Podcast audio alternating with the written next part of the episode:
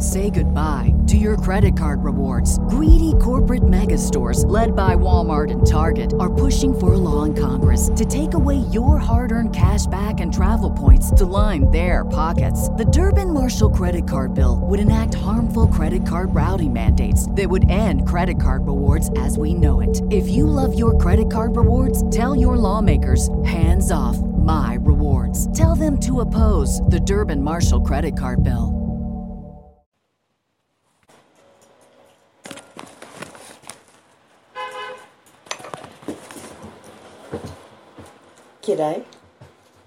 G'day. How are we all? It is Sunday night, about 20 past 10.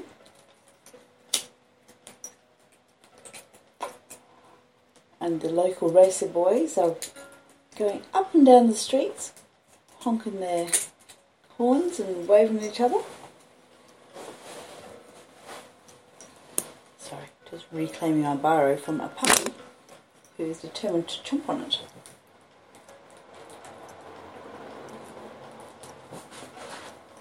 How are we all? Welcome. Folcher. Hello. Deirdrit. I can't pronounce this Galga, but I'm learning slowly. Ta an madra agam. An madra and drogroid. I have a dog, and the dog is in trouble.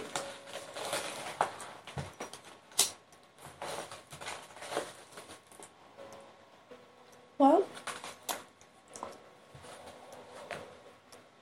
I thought I would jump online to read Chapter 6 of Great Expectations, which of course I am simultaneously recording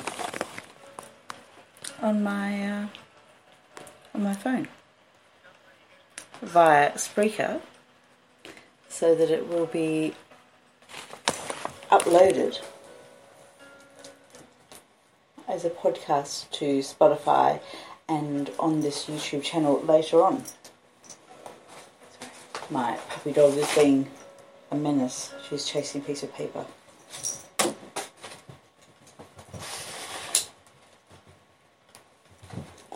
She's only about 5 months old, nearly 6 months old. She's a little live wire.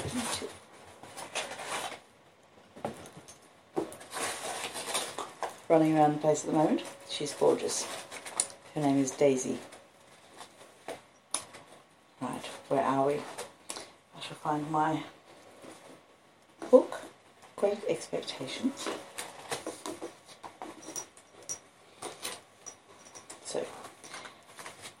So far, in Great Expectations,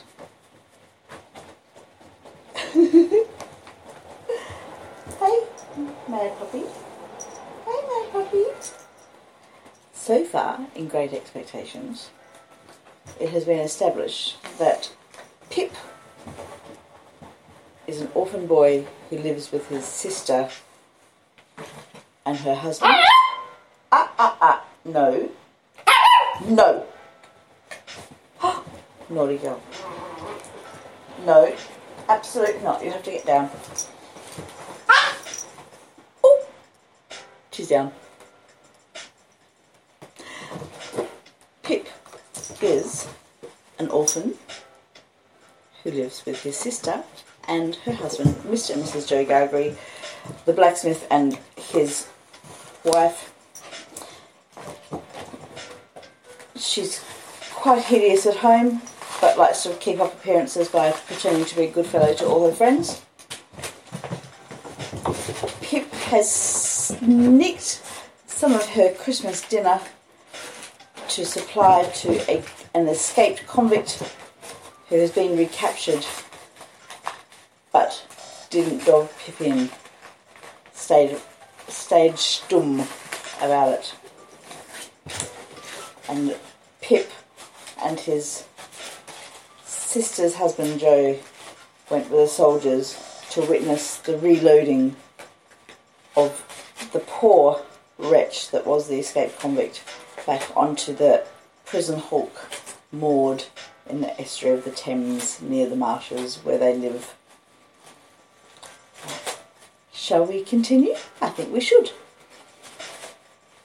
I have, in case you've noticed, put on some lo-fi beats in order to hopefully make better audio. So I'll try and speak over the top of that. I thought it might muffle the racer boys outside and the various creaks of the house and that sort of thing. As you can see, I'm not recording in a flash studio. I'm recording in a front room on an aged MacBook that has fuzz with street noise and a recalcitrant puppy.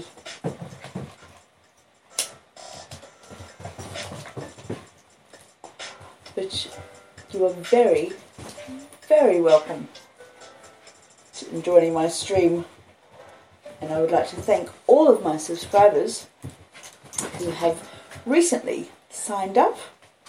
I do have a Patreon.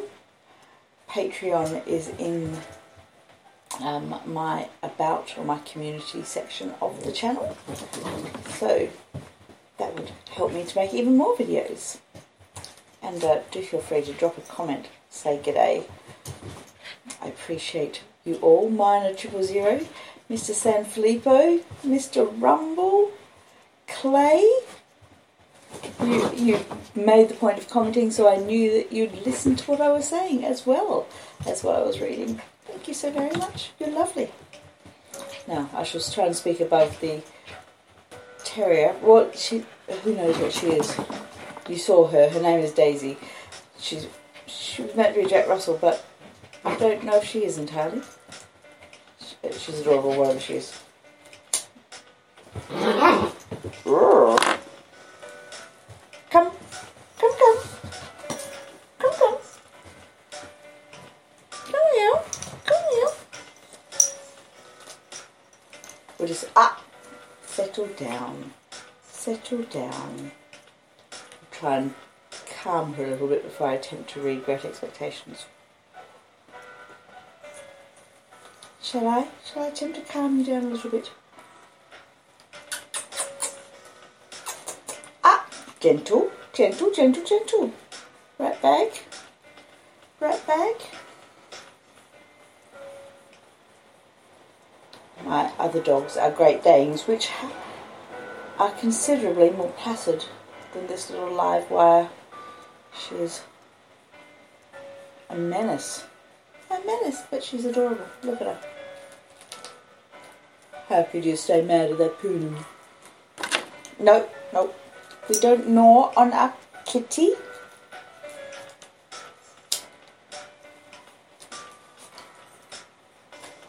Oh, ah, you'll have to go down. Ah, ah, ah. Ah, ah, ah. No. Down. Down there you have to stay if you're going to be naughty.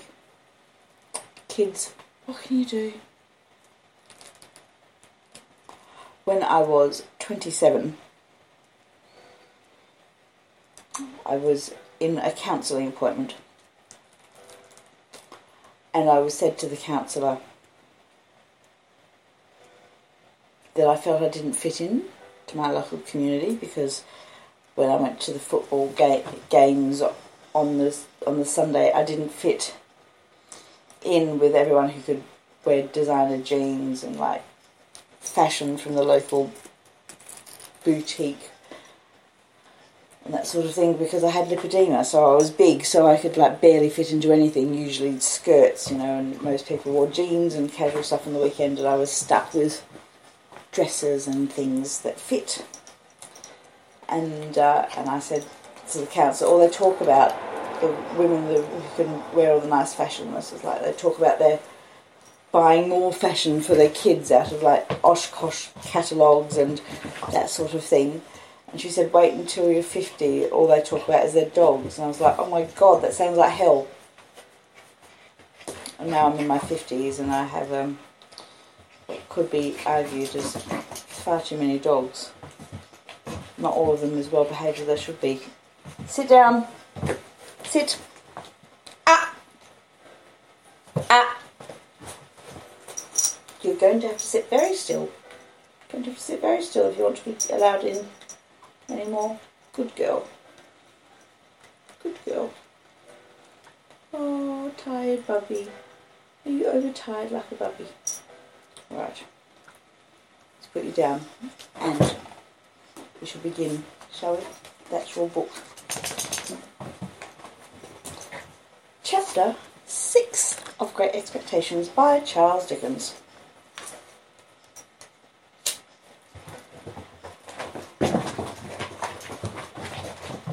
You'll have to excuse the high-speed terrier.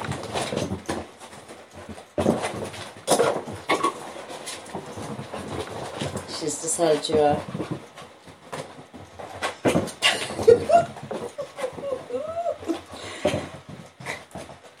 so I haven't taken the zoomies at 10 o'clock at night. This isn't on, Daisy. Knock it off, or I shall put you away. Chapter 6. My state of mind regarding the pilfering from which I had been so unexpectedly exonerated did not impel me to frank disclosure, but I hope it had some dregs of good at the bottom of it. I do not recall that I felt any tenderness of conscience in reference to Mrs. Joe when the fear of being found out was lifted off me. But I loved Joe, perhaps for no better reason in those early days than because the dear fellow let me love him, and as to him, my inner self was not so easily composed. It was much upon my mind, particularly when I first saw him looking about for his file, that I ought to tell Joe the whole truth. Yet I did not, and for the reason that I mistrusted that if I did, he would think me worse than I was.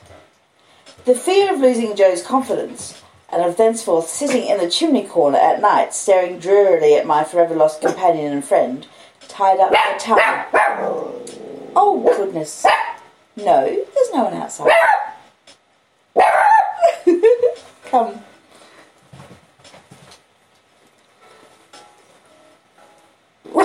Rough, indeed. Rough, indeed. No, settle down or you have to go away.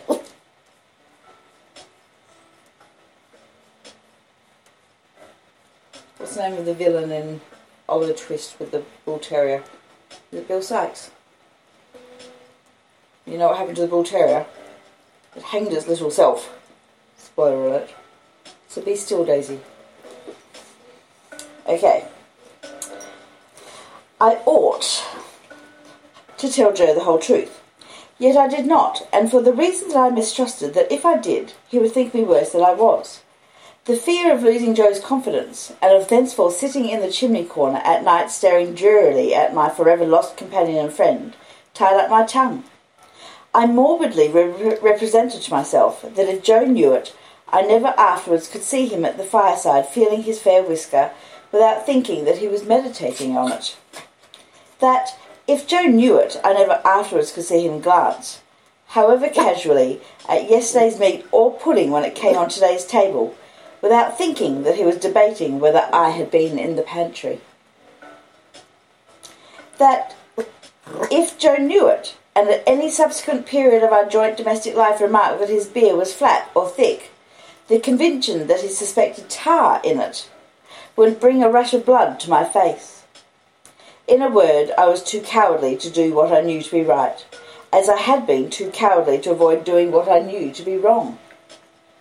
I had had no intercourse with the world at that time, and I imitated none of its many inhabitants who act in this manner. Quite an untaught genius, I made the discovery of the line of action for myself. As I was sleepy, before we were far away from the prison ship, Joe took me on his back again and carried me home. He must have had a tiresome journey of it, for Mr. Wopsle, being knocked up, was in such a very bad temper that if the church had been thrown open, he would probably have excommunicated the whole expedition, beginning with Joe and myself. In his lay capacity, he persisted in sitting down in the damp to such an insane extent that when his coat was taken off to be dried at the kitchen fire, the circumstantial evidence on his trousers would have hanged him if it had been a capital offence. By that time, I was staggering on the kitchen floor.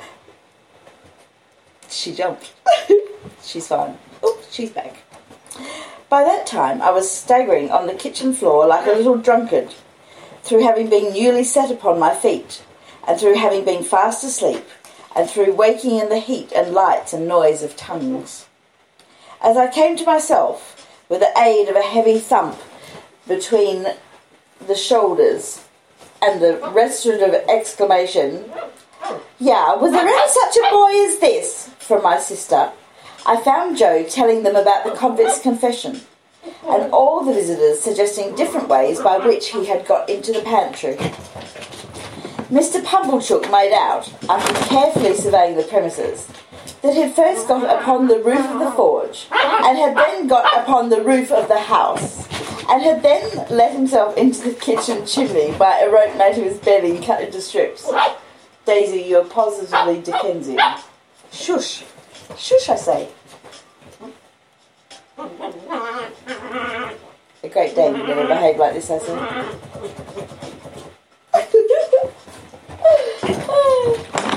Had then got upon the roof of the house, and had then let himself down in the kitchen chimney by a rope made of his bedding cut into strips. And as Mr. Pumblechook was very positive and drove his own chaise cart over everybody, it was agreed that it must be so. Mr. Wopsle, indeed, wildly cried out, "No!" with the feeble malice of a tired man. But as he had no theory, and no coat on, he was unanimously set at naught, not to mention his smoking hard behind, as he stood with his back to the kitchen fire to draw the damp out, which was not calculated to inspire confidence. This was all I heard that night before my sister clutched me as a slumberous offence to the company's eyesight, and assisted me up to bed with such a strong hand that I seemed to have 50 boots on, and to be dangling them all against the edges of the stairs.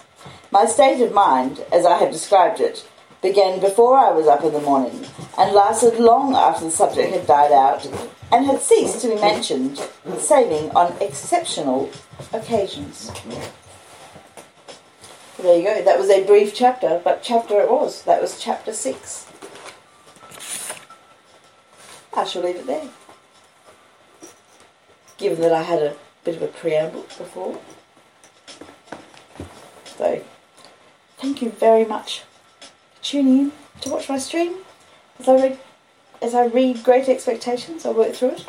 I shall return. I'll be off for a couple of nights. I'm going to gad about this fabulous island of Ireland. I'm going to visit Dublin and Cork, and then I shall return in a few nights, and I will read chapter 7 of Great Expectations. But keep watching the channel so you can see me in various scenic locations around Ireland.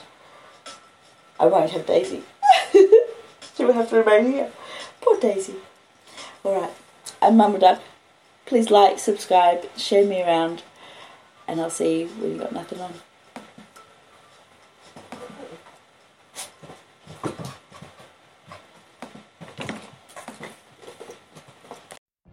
What if you could have a career where the opportunities are as vast as our nation, where it's not about mission statements, but a shared mission? At U.S. Customs and Border Protection, we go beyond to protect more than borders. From ship to shore, air to ground, cities to local communities, CBP agents and officers are keeping people safe.